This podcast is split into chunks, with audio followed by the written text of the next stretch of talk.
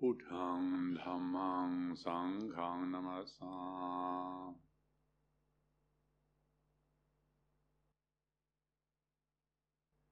Recently, I was remembering an occasion uh, as a very junior monk when I went to visit our teacher, Venerable Ajahn Chah, and was sitting around informally, and I forget how many people were there now.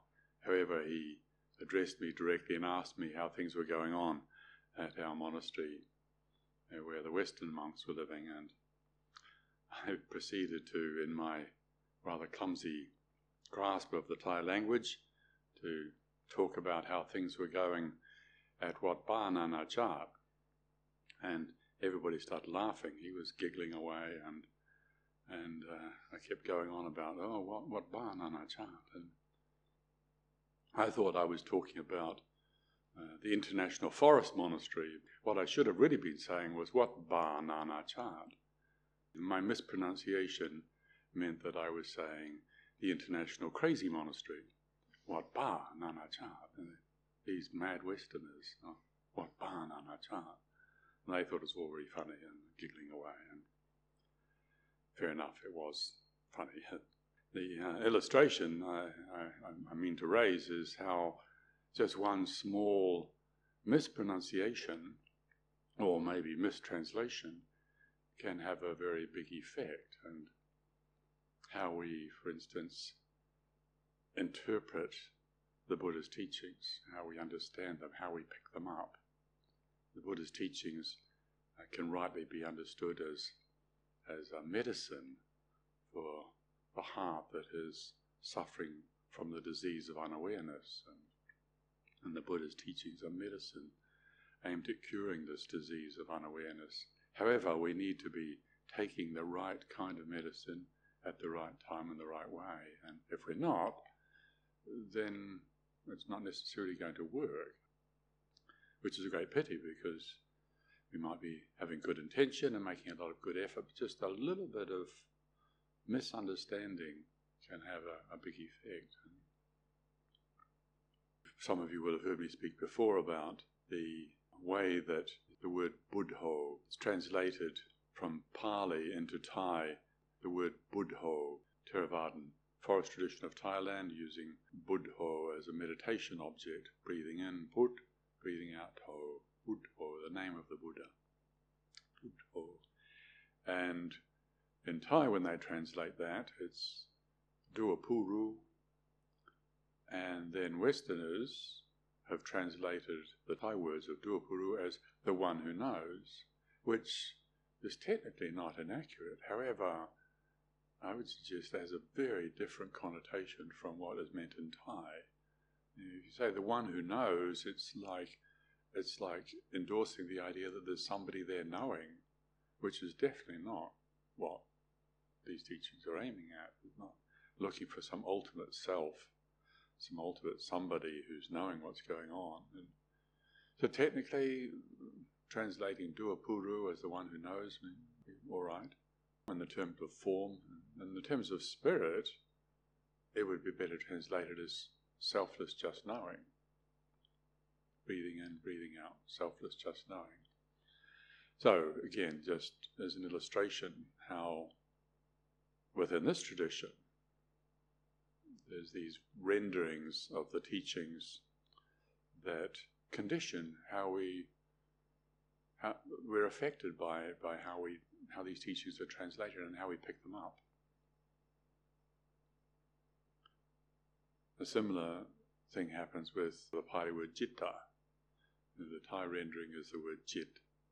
And so often you'll hear the teachers talking about do jit, สอนจิตให้รู้จักรักษาจิตทำให้จิตสงบจิตจิต understand as heart teaching your heart protecting your heart uh, letting the heart be peaceful however in English often it's translated as watching your mind protecting your mind making your mind peaceful how does that affect us when we when we hear that, like the word mind. You ask most English speaking people where their mind is, and they point to their head. However, I'm sure that our Thai teachers would not be saying, do samong, raksa samong, tamhai samong like watching your brain, looking after your brain, training your brain, making your brain peaceful. It doesn't make sense. So, we need to be careful that the assumptions that we bring into these teachings are not conditioning our approach in an unhelpful way. So this particularly this word dujit, like watching your mind, what do we really understand by that? If we think that being mindful of watching our mind means looking at our head, and we're approaching the Dhamma by thinking, by merely thinking, then we're going to be very disappointed. The concepts we have about practice are, of course, very useful, very helpful. However, they're not the point.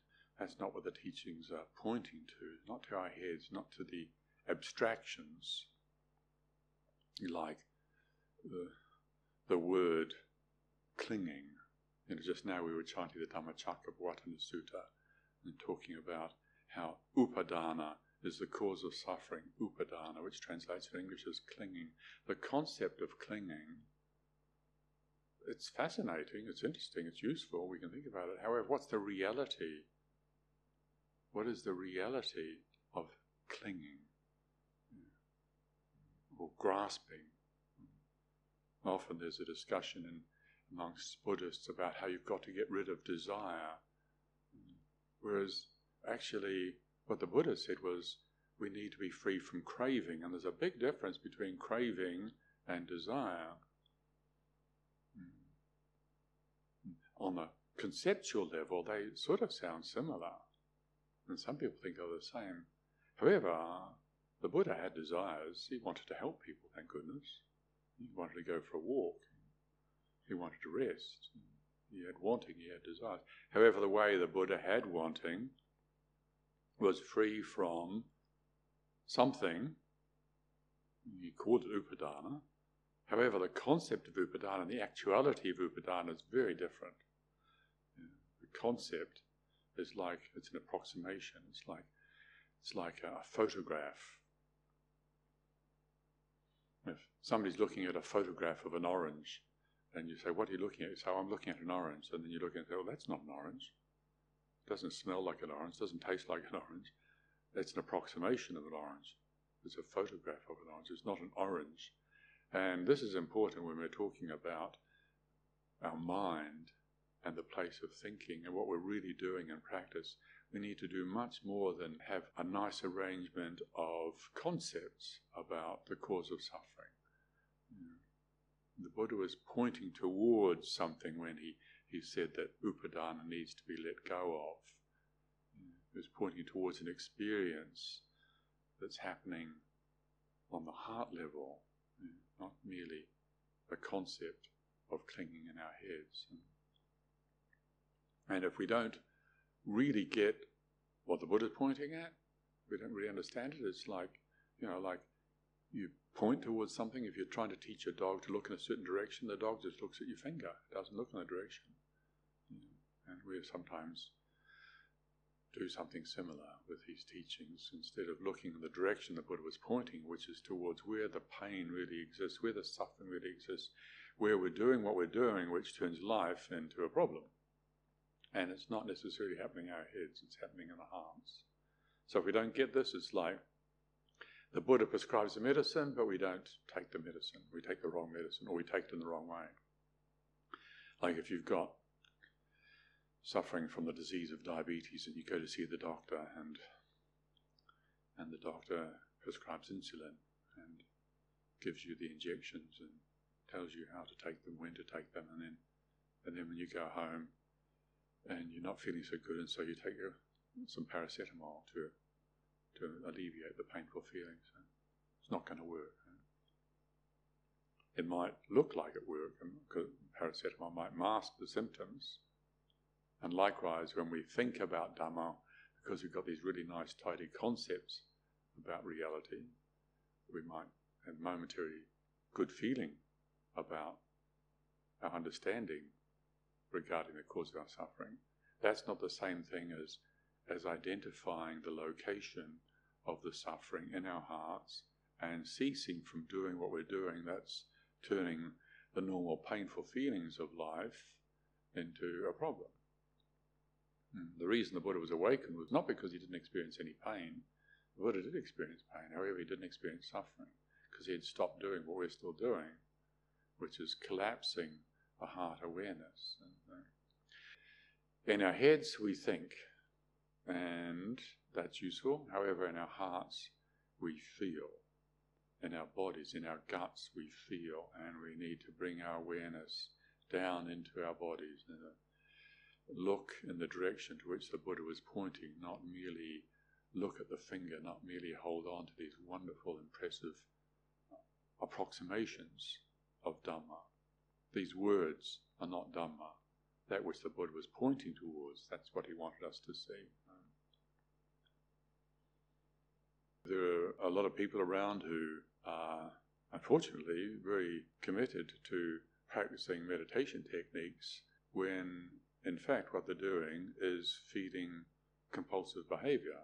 I don't know if you've ever met the meditators who do what's called a noting technique. And unfortunately, they're doing it in a, a way whereby they're practicing with their heads rather than with their whole being. And so I remember meeting somebody who was very distressed, committed, and dedicated, and, this technique of noting everything you're doing, reaching, reaching, reaching, touching, touching, touching, biting, biting, biting, tasting, tasting. What they're really doing is merely thinking. They're not experiencing the whole being awareness. It's this unfortunate condition of being identified as our thoughts, identified up in our heads. And it, it's so fascinating what we can do with our heads. It's so fascinating. However, it doesn't cure the disease.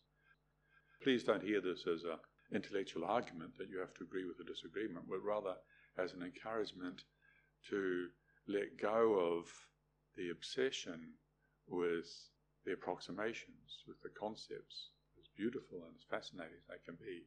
Let go of that, find a way of experimenting with a feeling awareness. That's the medicine that the Buddha wants us to take. You don't want a child to touch the stove, it's black, and you can't tell from looking at it that it's going to burn you. You'll try to have a reasoned conversation with the child. Don't touch the stove, don't touch the stove. It doesn't mean anything. Only when they their hand gets close to the stove and they feel like it's about to hurt them, that feeling is the teaching. So mindfulness of dukkha is not the idea of dukkha. It's an experience, a sensation. It's an ouch. It's that ouch. And there's something we can do about that. Instead of collapsing around it and indulging in that feeling, we can inhibit it and open up and expand the awareness and consider that there's a choice whether we cling or not. Like if your mindfulness is sharp enough, crisp enough, if the quality of presence is alive enough, then when you're about to collapse around a sensation of, for instance, disliking, maybe some dislikable event happens, a noise, something happens, and, and you're about to collapse around it, and you, you remember and inhibit that tendency and go in the opposite direction and simply feel what it feels like disagreeability and inhibit the tendency to cling. That's very different from thinking, oh, clinging causes suffering. It's very different. And it's taking place in a different dimension of our being. Coming down out of our head into our chest, literally into the center of our chests. Hmm. The medicine is feeling awareness, not conceptual awareness. And we need to be taking this medicine correctly if we want, which of course we all do, the cure from the disease that we're all suffering. Somebody recently asked me, uh, related to this, like, how do you reactivate the heart aliveness? You know, they were acknowledging how they didn't feel particularly alive on the heart level and their feeling awareness wasn't functional. And I suggested that we'll get interested in it. Get interested in what it feels like in your chest. Literally, stop thinking. Just stop following all those fascinating proliferations and speculations. And, and bring the awareness down to the center of your chest and feel what it feels like. And it may be uncomfortable. Often it is uncomfortable in the beginning. You know, when the energy of attention starts to flow through that area, which we've ignored for a long time. The experience I've mentioned before of like if you've been out skiing or you've been outside without gloves on and the frost and your fingers are, are really, really cold and you, you come back inside and you put your hands in, in, the, warm water, ouch, as the energy starts to flow through those fingers again, there's a pain there. Well, likewise, with our hearts when we've not been paying attention, when we've been distracted by the fascinating carry on in our heads, which it's perfectly understandable that it happens that way. However, that fascination becomes an addiction. If we've been following that addiction for too long because we don't want to feel the pain of life, the pain of disappointment, the pain of sadness, the pain of confusion, the pain of anger, pain of loss, which everybody feels, everybody experiences it, if we indulge in this habit of, of thinking and finding identity in thinking, then we forget that we've even got a heart. We can forget that we feel in our belly. And the result is we go out of balance. And that's what many people are experiencing a lot of the time. That sometimes very acutely out of balance and confused. And what's wrong with the world? Well, there's not necessarily anything wrong with the world. The world's always been this way sight, sound, smells, taste, and so on. There's what's going on in the world, senses and sense objects. It's always been this way. What we add to it is an imbalanced, inaccurate, incorrect perception arising out of being disconnected, being disembodied, being lost in our heads, basically. Now, this is not to say you know, that we shouldn't be studying or shouldn't be using thinking. It's, it's a wonderful tool. However, finding identity in the thinking mind is very unsatisfactory. The Buddhist medicine is to cultivate a feeling awareness and not just always be thinking about the Dhamma. Some of you might have read a transcribed talk that is called What is Contemplation?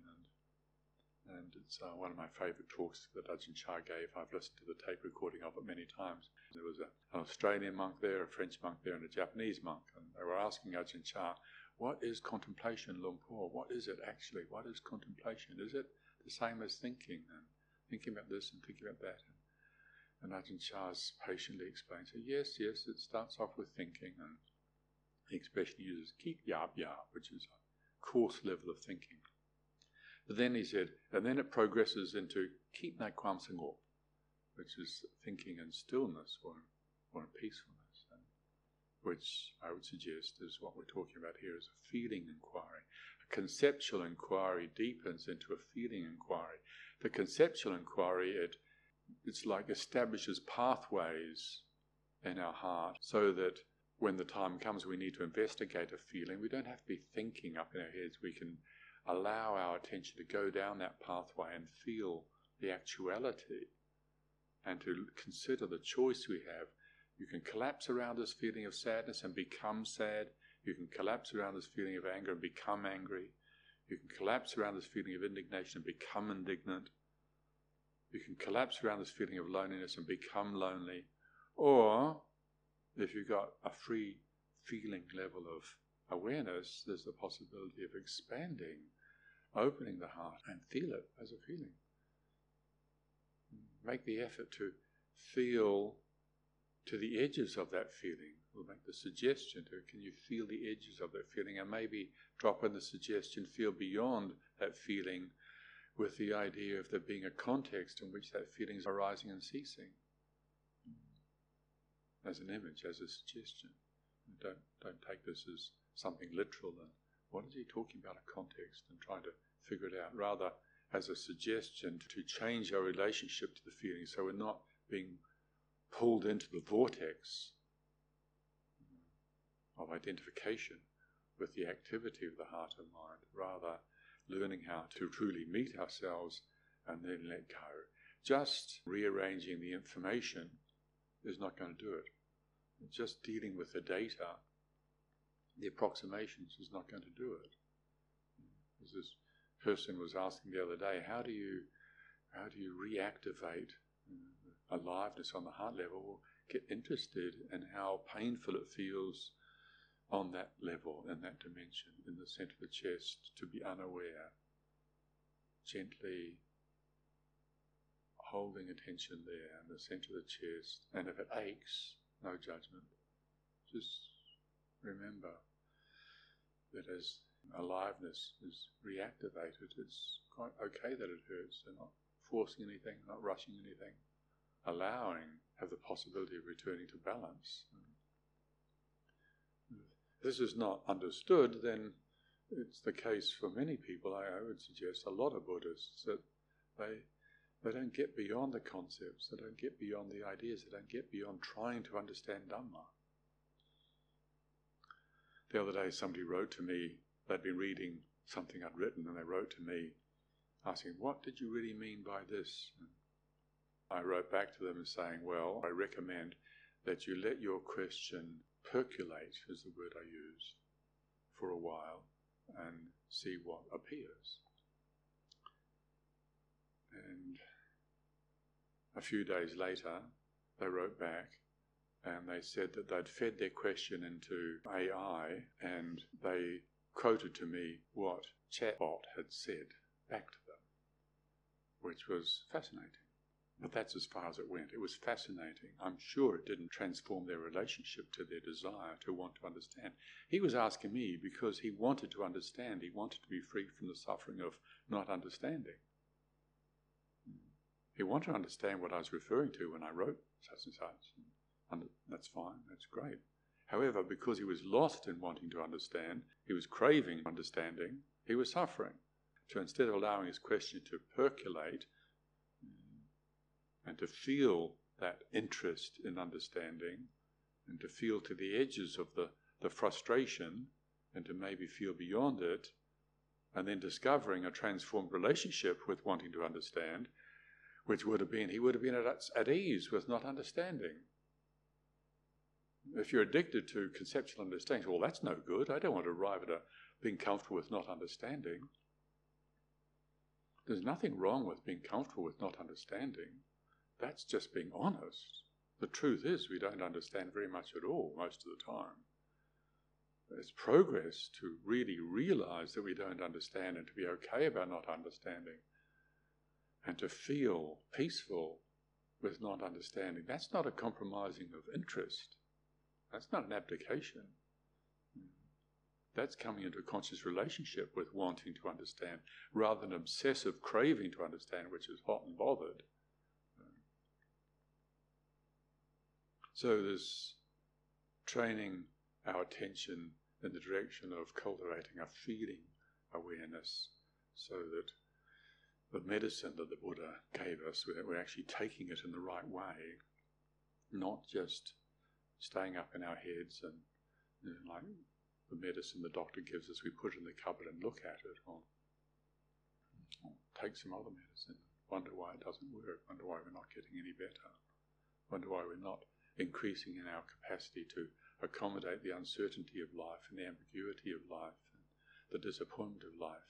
If we're practicing rightly, well, that would be what we could expect to not be defined by what's going on around us, to be able to keep an open heart and a clear head even when we feel disappointed, even when we feel frustrated, confused. Related to this, somewhat different area, I think it's, it's related and it's still worth thinking about, is in terms of society, looking at how we deal with people who behave in ways considered as improper. Basically, I'm talking about the prison system. How do we treat people who behave in ways that society deems as inappropriate? You look at prisoners, what what state of heart, what state of mind are these people in? Most of them are confused, unhappy, and angry. And what does society do with these confused, unhappy, and angry people? Puts them in an environment where they're surrounded by other unhappy, confused, angry people. And are they treated with compassion? Are they treated with understanding? Or this punitive approach of they've got to be punished, is that going to work? Is that going to help? Is that going to help, really? Again, it's like the Buddha's teachings. If we don't apply them in the right way, they don't help. Surely we all need help. Certainly we all need help. So, this example of how prisoners are treated. The Buddha's teaching is never by hatred is hatred conquered. By non hatred alone is hatred conquered. This is eternal law. If you look at the recidivism rate in Britain, it's frighteningly high, and you compare it to, for instance, Norway, which is famously low. What's the difference? Well, if you look at the way prisoners are treated in Norway, it's very different. Now, I know statistics can be manipulated and there's all sorts of different conditions that need to be factored in. However, the evidence is the rate in Norway is lower than it is in Britain. And I think, if I remember rightly, uh, as a British government website that I looked at, which was analysing the, the, why people reoffend when they come out of prison in Britain, and that, that identified the hurt that these people experienced early on in life. These people are injured, being subjected to the hatred of others, or witnessing the hatred of others. And as children, they get hurt, they get injured mm, either by commission or by omission, by things that happened or things that didn't happen, they get injured. And these injured beings end up confused, sad, and angry. That's normal. There's the cause, there's the effect. That's the predicament that they're in. And then they behave accordingly. And then how are they treated? They're put in an environment surrounded by other desperately hurt, sad, angry, confused people. And how are they treated? Personally, I think it's tragic. I would suggest, I don't expect, I don't expect they can listen to me, but I would suggest that all prison wardens, and actually for that matter, all politicians who like make the laws about how prisoners are treated, they should all be supported. They should all be paid and encouraged to go on a one week silent meditation retreat every year. And if you go on a silent meditation retreat, maybe you get to know yourself a little bit better, a lot better. And maybe then you can help yourself. And then if you can help yourself, then you'll be in a position to be able to help others. And real compassion and, and real understanding comes out of studying our own hearts and minds, not just thinking about how you've got to punish people for having been bad. Where does that come from? Like hurting people who have been already hurt. There's no wisdom in that. So the medicine that we apply to the condition that we find ourselves in with, with ourselves or within society, you know, the Buddha's teaching, like in this case, this, this Dhammapada verse that I quoted, verse number five, never by hatred is hatred conquered, by non hatred alone is hatred conquered. This is eternal law. Or we could render it, we could change the translation, change the wording. Instead of hatred, use the word unlove. Never by unlove is unlove dispelled. By compassion alone is unlove dispelled. This is eternal law.